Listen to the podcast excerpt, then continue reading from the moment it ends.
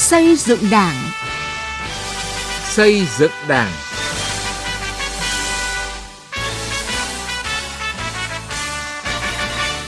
Kính chào quý vị và các bạn. Chương trình xây dựng Đảng hôm nay có những nội dung sau: Nâng cao hiệu quả công tác phòng chống tham nhũng trong nhiệm kỳ mới. Hải Phòng triển khai nghị quyết đại hội Đảng bộ thành phố lần thứ 16 bằng những việc làm cụ thể. Học và làm theo lời Bác, hoàn thành tốt nhiệm vụ giữ vững chủ quyền an ninh biên giới quốc gia. Trước hết, mời quý vị và các bạn cùng nghe những thông tin về công tác xây dựng Đảng đáng chú ý. Phát biểu tại phiên họp đầu tiên của Bộ Chính trị, Ban Bí thư đánh giá tình hình triển khai thực hiện chỉ thị số 48 của Ban Bí thư về tổ chức Tết năm 2021, bàn một số nhiệm vụ trọng tâm quý 1 năm 2021. Tổng Bí thư Chủ tịch nước Nguyễn Phú Trọng hoan nghênh cấp ủy chính quyền các cấp đã nỗ lực quan tâm chăm lo tổ chức cho nhân dân đón Tết vui tươi, phấn khởi, an toàn, tiết kiệm, nhân dân ở các vùng miền trong cả nước phát huy tốt truyền thống đoàn kết thương yêu, giúp đỡ nhau cùng đón Tết đầm ấm, yên vui, hạnh phúc. Về nhiệm vụ trọng tâm quý 1 năm 2021, Tổng Bí thư Chủ tịch nước nhấn mạnh các cấp ủy tập trung lãnh đạo chỉ đạo huy động mọi nguồn lực, mọi biện pháp kiểm soát đại dịch COVID-19, không để dịch ảnh hưởng đến cuộc sống của người dân và phát triển kinh tế xã hội, coi đây là nhiệm vụ trọng tâm ưu tiên hàng đầu, vừa cấp bách vừa lâu dài nâng mức cảnh báo cao nhất đối với dịch COVID-19, huy động cả hệ thống chính trị tham gia phòng chống dịch, tuyệt đối không được chủ quan để dịch lây lan.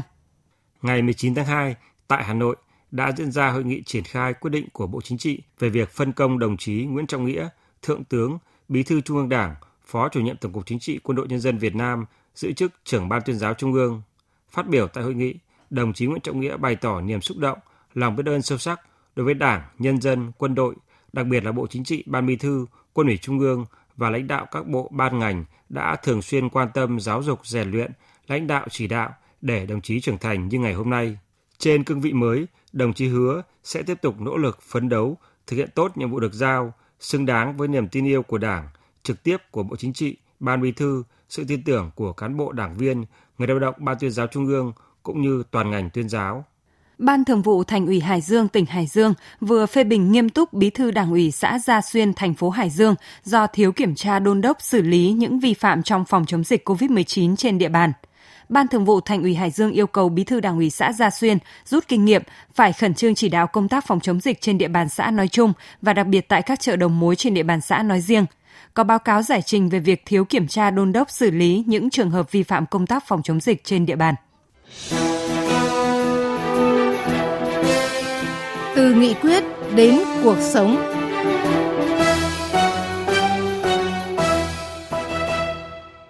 Thưa quý vị và các bạn, trong cả nhiệm kỳ đại hội 12, 1.300 tổ chức đảng và gần 70.000 đảng viên, trong đó có nhiều người giữ cương vị cao của đảng, nhà nước, lãnh đạo chủ chốt các địa phương, đơn vị, sĩ quan cấp tướng trong lực lượng vũ trang đương chức hoặc đã nghỉ hưu, bị xử lý kỷ luật, là minh chứng rõ cho quyết tâm ngăn chặn phòng ngừa tham nhũng của đảng. Những kết quả đó đã mang lại những bài học kinh nghiệm quan trọng để nâng cao hiệu quả công tác kiểm tra, giám sát, phòng chống tham nhũng của Đảng trong nhiệm kỳ đại hội 13 này. Bài viết của phóng viên Đình Hiếu đề cập nội dung này.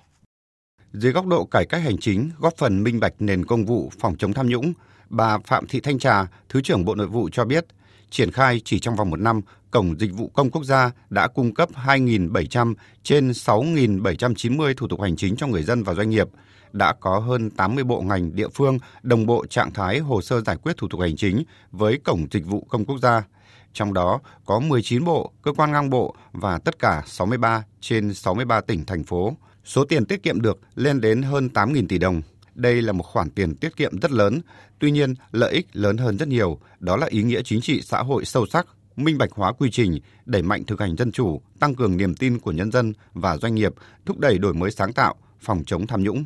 Bà Phạm Thị Thanh Trà đề xuất. Sớm xây dựng cơ chế khuyến khích, khơi dậy tinh thần cống hiến vì đất nước, tạo động lực để cán bộ, công chức, viên chức tận tụy phục vụ nhân dân và hoàn thành tốt nhiệm vụ được giao, tăng cường quy luật kỷ cương hành chính, nâng cao trách nhiệm nêu gương của người đứng đầu và đội ngũ công chức viên chức.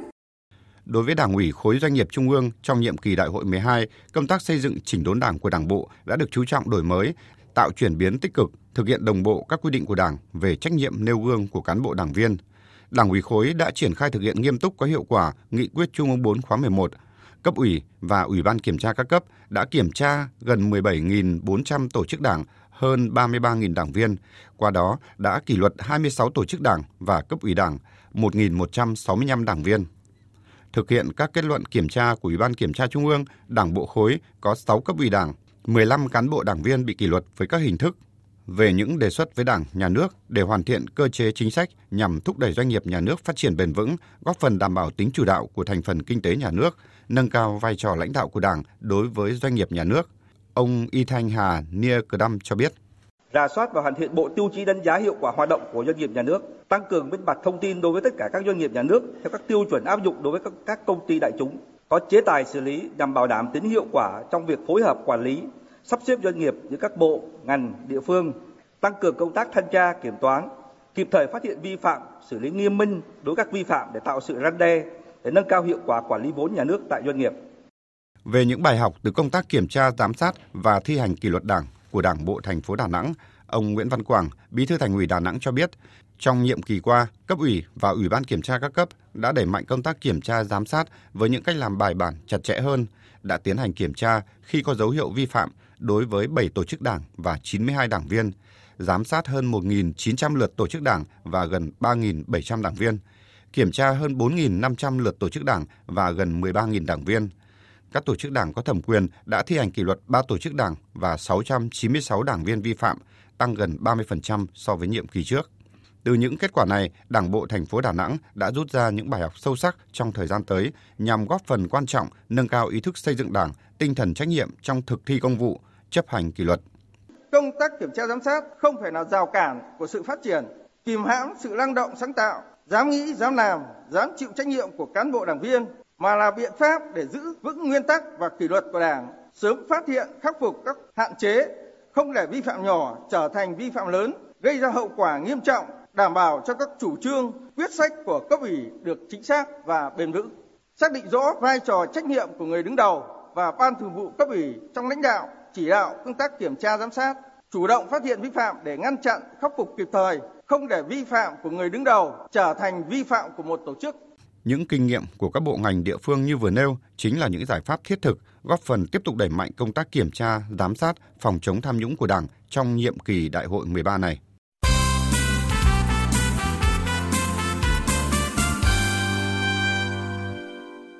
Thưa quý vị và các bạn, Đại hội Đảng bộ thành phố Hải Phòng lần thứ 16 nhiệm kỳ 2020-2025 đã đề ra mục tiêu đến năm 2025, thành phố Hải Phòng cơ bản hoàn thành sự nghiệp công nghiệp hóa hiện đại hóa,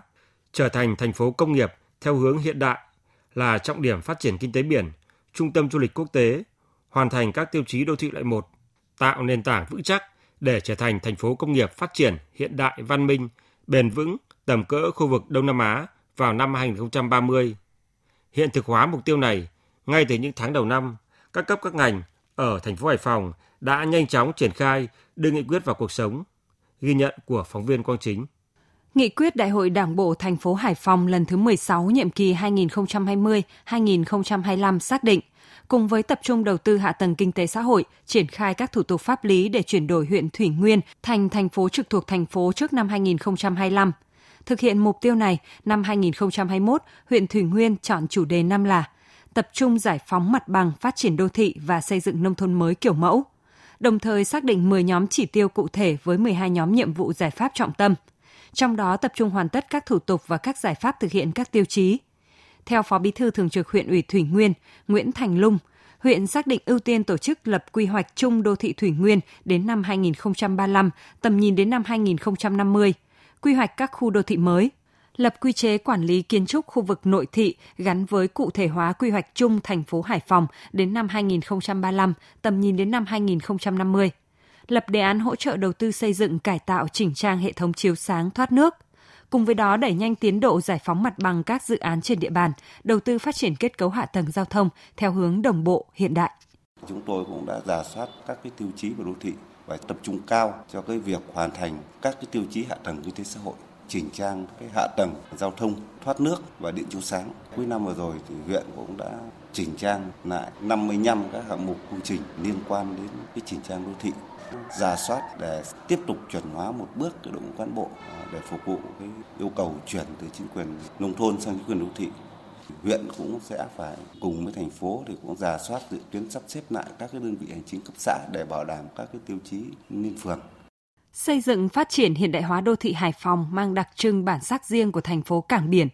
Thành phố Hải Phòng bố trí nguồn lực hợp lý để tiếp tục đẩy mạnh chỉnh trang, nâng cấp đô thị trung tâm, nhất là các đô thị dọc theo các dòng sông chảy qua nội đô, tạo cảnh quan và các công trình phúc lợi xã hội có giá trị văn hóa cao tập trung đẩy nhanh tiến độ các dự án kết cấu hạ tầng giao thông quan trọng đang triển khai, đồng thời khẩn trương triển khai các dự án công trình mới như mở rộng cảng hàng không quốc tế Cát Bi, cầu Nguyễn Trãi, cầu Vũ Yên 2, cầu Bến Rừng, cầu Rào Ba, tuyến đường mới kết nối từ trung tâm thành phố đi Đồ Sơn, các tuyến đường vành đai 2, vành đai 3, các bến mới tại cảng cửa ngõ quốc tế Hải Phòng – theo Giám đốc Ban Quản lý Dự án Đầu tư xây dựng các công trình giao thông Hải Phòng Đỗ Anh Tuấn, đầu năm nay thành phố đã thông qua chủ trương đầu tư hai dự án công trình giao thông lớn.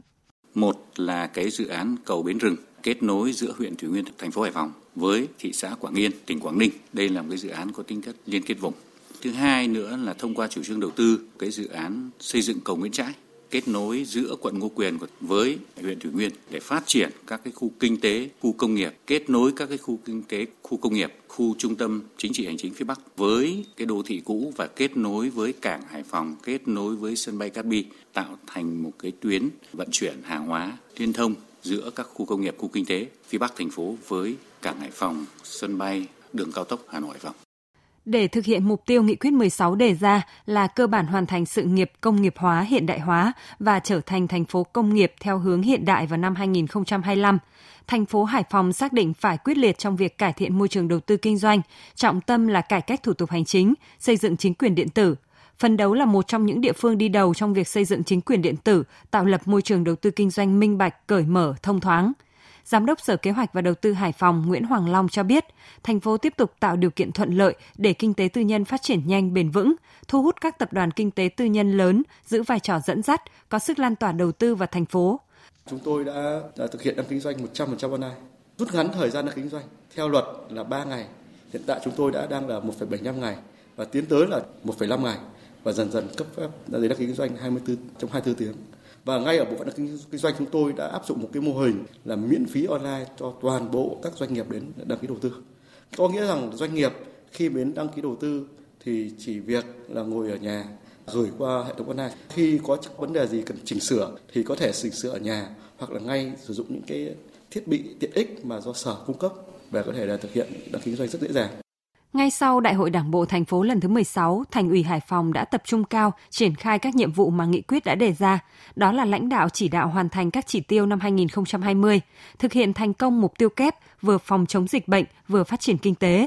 Phó Bí thư Thường trực Thành ủy Hải Phòng Đỗ Mạnh Hiến khẳng định, Thành ủy đã đổi mới mạnh mẽ phương thức lãnh đạo, phát huy truyền thống trung dũng quyết thắng và sức mạnh đại đoàn kết để phát triển bứt phá, khẳng định vai trò động lực phát triển của đất nước. Chúng tôi xác định có bốn nội dung chính như thế này. Một là tiếp tục duy trì có hiệu quả chủ trương tăng cường kỷ cương thu chi ngân sách, cải thiện môi trường đầu tư kinh doanh. Đây là những cái kết quả những năm qua Hải Phòng đạt được rất thành công.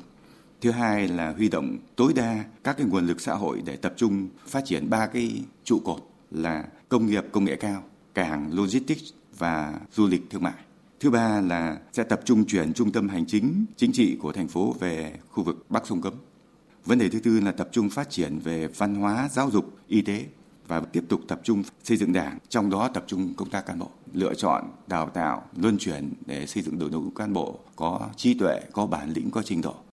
Nhiệm kỳ đại hội 16 của Đảng bộ thành phố vừa mới bắt đầu, nhưng dưới sự lãnh đạo của thành ủy Hải Phòng, các cấp các ngành đã nhanh chóng triển khai đưa nghị quyết vào cuộc sống bằng những hành động cụ thể. Đây là tiền đề quan trọng để Hải Phòng thực hiện thắng lợi các mục tiêu mà nghị quyết đã đề ra, để thành phố Cảng cơ bản hoàn thành sự nghiệp công nghiệp hóa, hiện đại hóa vào năm 2025. Học tập và làm theo bác.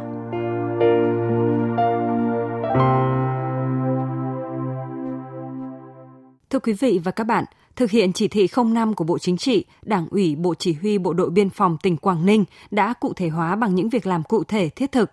Sau hơn 4 năm triển khai, việc học tập và làm theo tư tưởng đạo đức phong cách Hồ Chí Minh đã trở thành việc làm thường xuyên, tự giác trong mọi hoạt động của cán bộ chiến sĩ biên phòng, góp phần hoàn thành tốt nhiệm vụ giữ vững chủ quyền an ninh biên giới quốc gia. Về nội dung này, phóng viên Đài Tiếng Nói Việt Nam phỏng vấn Đại tá Nguyễn Thanh Hải, chính ủy Bộ đội Biên phòng tỉnh Quảng Ninh. Mời quý vị và các bạn cùng nghe. Xin đồng chí có thể đánh giá những kết quả nổi bật sau ờ, hơn 4 năm thực hiện chỉ thị số 05 của Bộ Chính trị về đẩy mạnh học tập và làm theo tư tưởng đạo đức và phong cách Hồ Chí Minh ở tại Bộ đội Biên phòng ở tỉnh Quảng Ninh. Quán triệt chỉ thị 05 của Bộ Chính trị về tiếp tục đẩy mạnh học tập và làm theo tấm gương đạo đức Hồ Chí Minh. Hàng năm, Đảng ủy, Bộ Chỉ huy Bộ đội Biên phòng tỉnh đã tập trung lãnh đạo, chỉ đạo các cơ quan, đơn vị triển khai thực hiện nghiêm túc, chất lượng và đạt hiệu quả tạo sự chuyển biến tích cực trong nhận thức và hành động của mỗi cán bộ chiến sĩ theo 6 chuẩn mực đạo đức. Cái thứ hai nữa là đơn vị thường xuyên làm tốt công tác giáo dục chính trị tư tưởng, nâng cao phẩm chất năng lực cho cán bộ chiến sĩ. Đặc biệt, chúng tôi coi trọng giáo dục chính trị bằng những cái tấm gương và những cái hành động mẫu mực của đội ngũ cán bộ, đảng viên ở các cơ quan, đơn vị. Hàng năm chúng tôi đã cho các cán bộ, đảng viên tự đăng ký bản cam kết và đề ra mục tiêu để mỗi cá nhân, mỗi đảng viên triển khai thực hiện trong năm đó. Trên cơ sở đó thì các chi đảng bộ sẽ xem xét để đánh giá công việc trong năm đó. Chúng tôi chỉ đạo các tổ chức đảng quan tâm tổ chức sơ tổng kết các phong trào, đặc biệt là các đợt thi đua hàng năm để biểu dương, khen thưởng các tập thể cá nhân có thành tích. Thưa đại tá, học và làm theo lời bác thì hơn 4 năm qua những mô hình hay, những cách làm hiệu quả nào đã được vận dụng, sáng tạo và đem lại những cái kết quả tích cực trong thực tiễn ở bộ đội biên phòng tỉnh Quảng Ninh ạ? Trong 4 năm chúng tôi triển khai thực hiện cũng có rất nhiều mô hình hay của các đơn vị, các cá nhân. Thứ nhất, chúng tôi gắn việc học tập và làm theo tư tưởng đạo đức phong cách Hồ Chí Minh với các cuộc vận động lớn và các phong trào thi đua như là với thực hiện nghị quyết Trung ương 4 khóa 11 và 12 về xây dựng chỉnh đốn Đảng, rồi là triển khai thực hiện cái quy định 04 của Ban Thường vụ tỉnh ủy về việc rèn luyện giữ gìn phẩm chất đạo đức lối sống, không suy thoái, không tự diễn biến, tự chuyển hóa đối với cán bộ, đảng viên.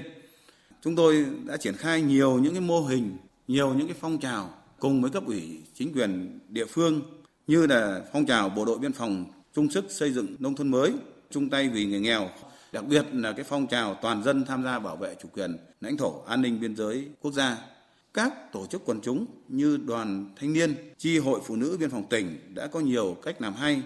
Ví dụ như là thanh niên làm theo lời bác, tuổi trẻ, bộ đội biên phòng thi đua rèn đức, luyện tài, sung kích, sáng tạo vì chủ quyền an ninh biên giới, xứng danh bộ đội cụ hồ. Gắn với các hoạt động trong tháng thanh niên chiến dịch thanh niên tình nguyện, rồi là chương trình hãy làm sạch biển, chương trình nâng bước em tới trường, con nuôi đồn biên phòng. Thưa đại tá, tuy nhiên thì vẫn còn những cái tồn tại khó khăn nào trong cái quá trình thực hiện chỉ thị 05 thưa đồng chí ạ? Tồn tại thứ nhất là cái việc tổ chức học tập quán triệt tư tưởng đạo đức phong cách Hồ Chí Minh thì có những đơn vị còn hạn chế, quán triệt chưa sâu. Thứ hai nữa, một số phong trào thì có đơn vị phát động tốt, cuốn hút được nhiều người tham gia. Thế nhưng cũng có đơn vị còn làm nó chung chung, chưa đề ra những cái mục tiêu, chỉ tiêu cụ thể. Chính vì vậy cán bộ, chiến sĩ tham gia ở cái mức độ cầm chừng. Cái thứ ba, một số cán bộ, đảng viên thì thực sự nêu gương học tập và đã phát huy hiệu quả trong thực hiện chỉ thị. Tuy nhiên cũng còn một vài cán bộ việc quán triệt học tập chưa đến nơi đến chốn và bản thân tự mình chưa phấn đấu rèn luyện vươn lên. Vậy theo đồng chí thì trong thời gian tới Bộ đội biên phòng tỉnh Quảng Ninh cần phải làm gì để mà đẩy mạnh việc học tập và làm theo ờ, tư tưởng đạo đức phong cách Hồ Chí Minh ngày càng ờ, thiết thực và hiệu quả hơn ạ? Chúng tôi sẽ tập trung lãnh đạo, chỉ đạo, triển khai nghiêm túc các kế hoạch và chỉ đạo của trên để triển khai thực hiện chỉ thị 05 của Bộ Chính trị đến toàn thể cán bộ, chiến sĩ Bộ đội biên phòng toàn tỉnh Chúng tôi cần rút kinh nghiệm và khắc phục những cái thiếu sót để đề ra những cái chủ trương, biện pháp thực hiện tốt hơn. Yêu cầu mỗi cán bộ, đảng viên trên cơ sở nghị quyết đại hội đảng các cấp và thực hiện các đột phá chiến lược, mỗi cấp ủy đảng, mỗi cán bộ đảng viên cần phải cụ thể hóa nghị quyết đại hội đảng các cấp và triển khai thực hiện các bước đột phá để làm sao thực hiện hoàn thành tốt nhiệm vụ chính trị. Xin cảm ơn đồng chí. Thưa quý vị, chương trình xây dựng Đảng hôm nay xin dừng tại đây. Chương trình do biên tập viên Quang Chính biên soạn. Xin chào và hẹn gặp lại quý vị trong các chương trình sau.